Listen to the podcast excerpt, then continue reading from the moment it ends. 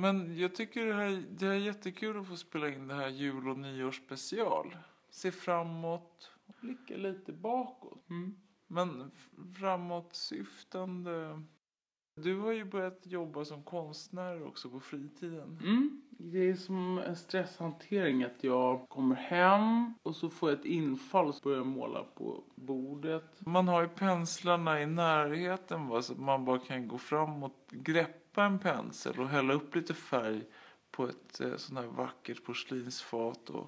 Om man stänger in något i en låda så är chansen mindre att man använder det. Och lägger man fram penslarna då. Då är ju risken ganska stor att man börjar måla. Det är vackert, det är svart och vitt och rött och det formar ju en karaktär som är väldigt ikonisk. Det är ju en tv-spels...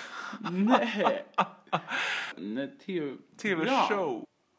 Pingisspråket skulle ju kunna vara som ett formspråk. Men jag undervisar ju en del och då försöker jag lära ut på samma sätt som den här svartvita lilla läraren Pingu. Pingu, ja. Mm. Mm. Det blir man ljudar, man går runt och visar och ljudar. Pingu. Pingu, ja. Mm. Mm. Ja. Mm. Mm. Ja. Ja. Mm. Mm. Precis. I form så är det då, undrar hur Pingu skulle se ut i formspråk. Futura tror jag är som någon accentfärg som, som korresponderar med Pingus röda Med, skugg, med skugga av kanske Comic Sans. Ja men det är ju Pingus stjärtfena i så fall.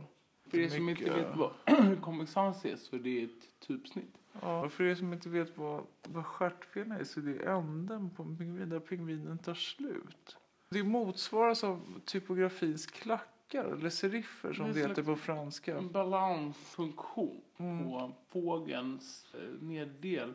Ja, nej, men tänker det kommer ju från en blandning av liksom dels penselskrift och även om man hugger ut bokstäver i sten så Min första relation till serif-typsnittet var när jag läste Asterix och Obelix. Då var ju Bautastens huggare Jag kommer faktiskt bara ihåg barden.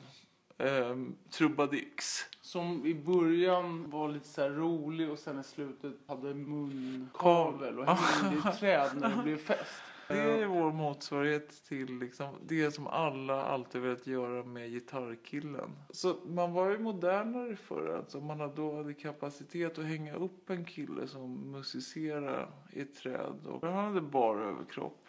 Nej. jo, Asterix hade väst på sig åtminstone. Men Obelix hade bara överkropp. Och ett par blå och vitrandiga byxor. Som Bamse. Vem är gitarrkillen i Bamse? Som, Skalman jag tror jag. tänkte på Skalman. Men det, Skalman dikterar någon slags villkor. Det är jävligt mycket. Skalman är norm och Skalman har... När Skalman sover så händer ingenting. Det är sant, han styr tiden. Det är intressant att Skalman-modellen applicerar på till exempel arbete. Både vad gäller kollegor och även processer tänker jag. Kan man ta något genom Skalman-processen då har man ju följt liksom en väldigt normativ cykel. Men det jag tycker är intressant med Skalman det är den här stoppfunktionen som han fyller. Att det är någon slags dörrvakt. Man stöter på patrull när man stöter på Skalman.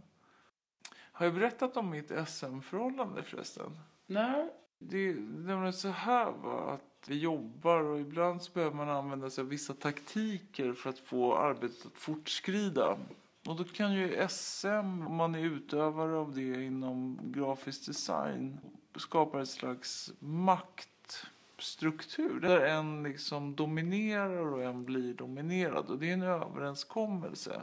Jag blev tipsad om att använda den här tekniken. Det var ju väldigt intressant. Men så så är det en del stoppord också. Stoppordet är väl när det är slut på SM.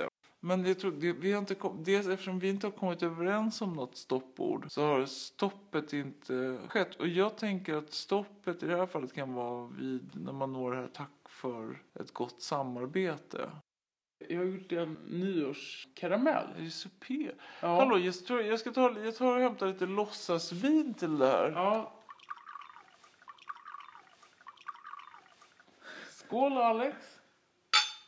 Det är du som har lagat huvudrätten. Mm. Jag är jätteglad att jag fick komma in i köket för idag så har jag testat att göra en skithäftig grej. Häromdagen så gick jag till affären för att köpa en liter mjölk. Men eftersom mjölkpaketen var så dåligt formgivna så köpte jag fel förpackning så jag kom hem med en liter fil. Mm. Jag testade, jag fick ett tips av en eh, vän.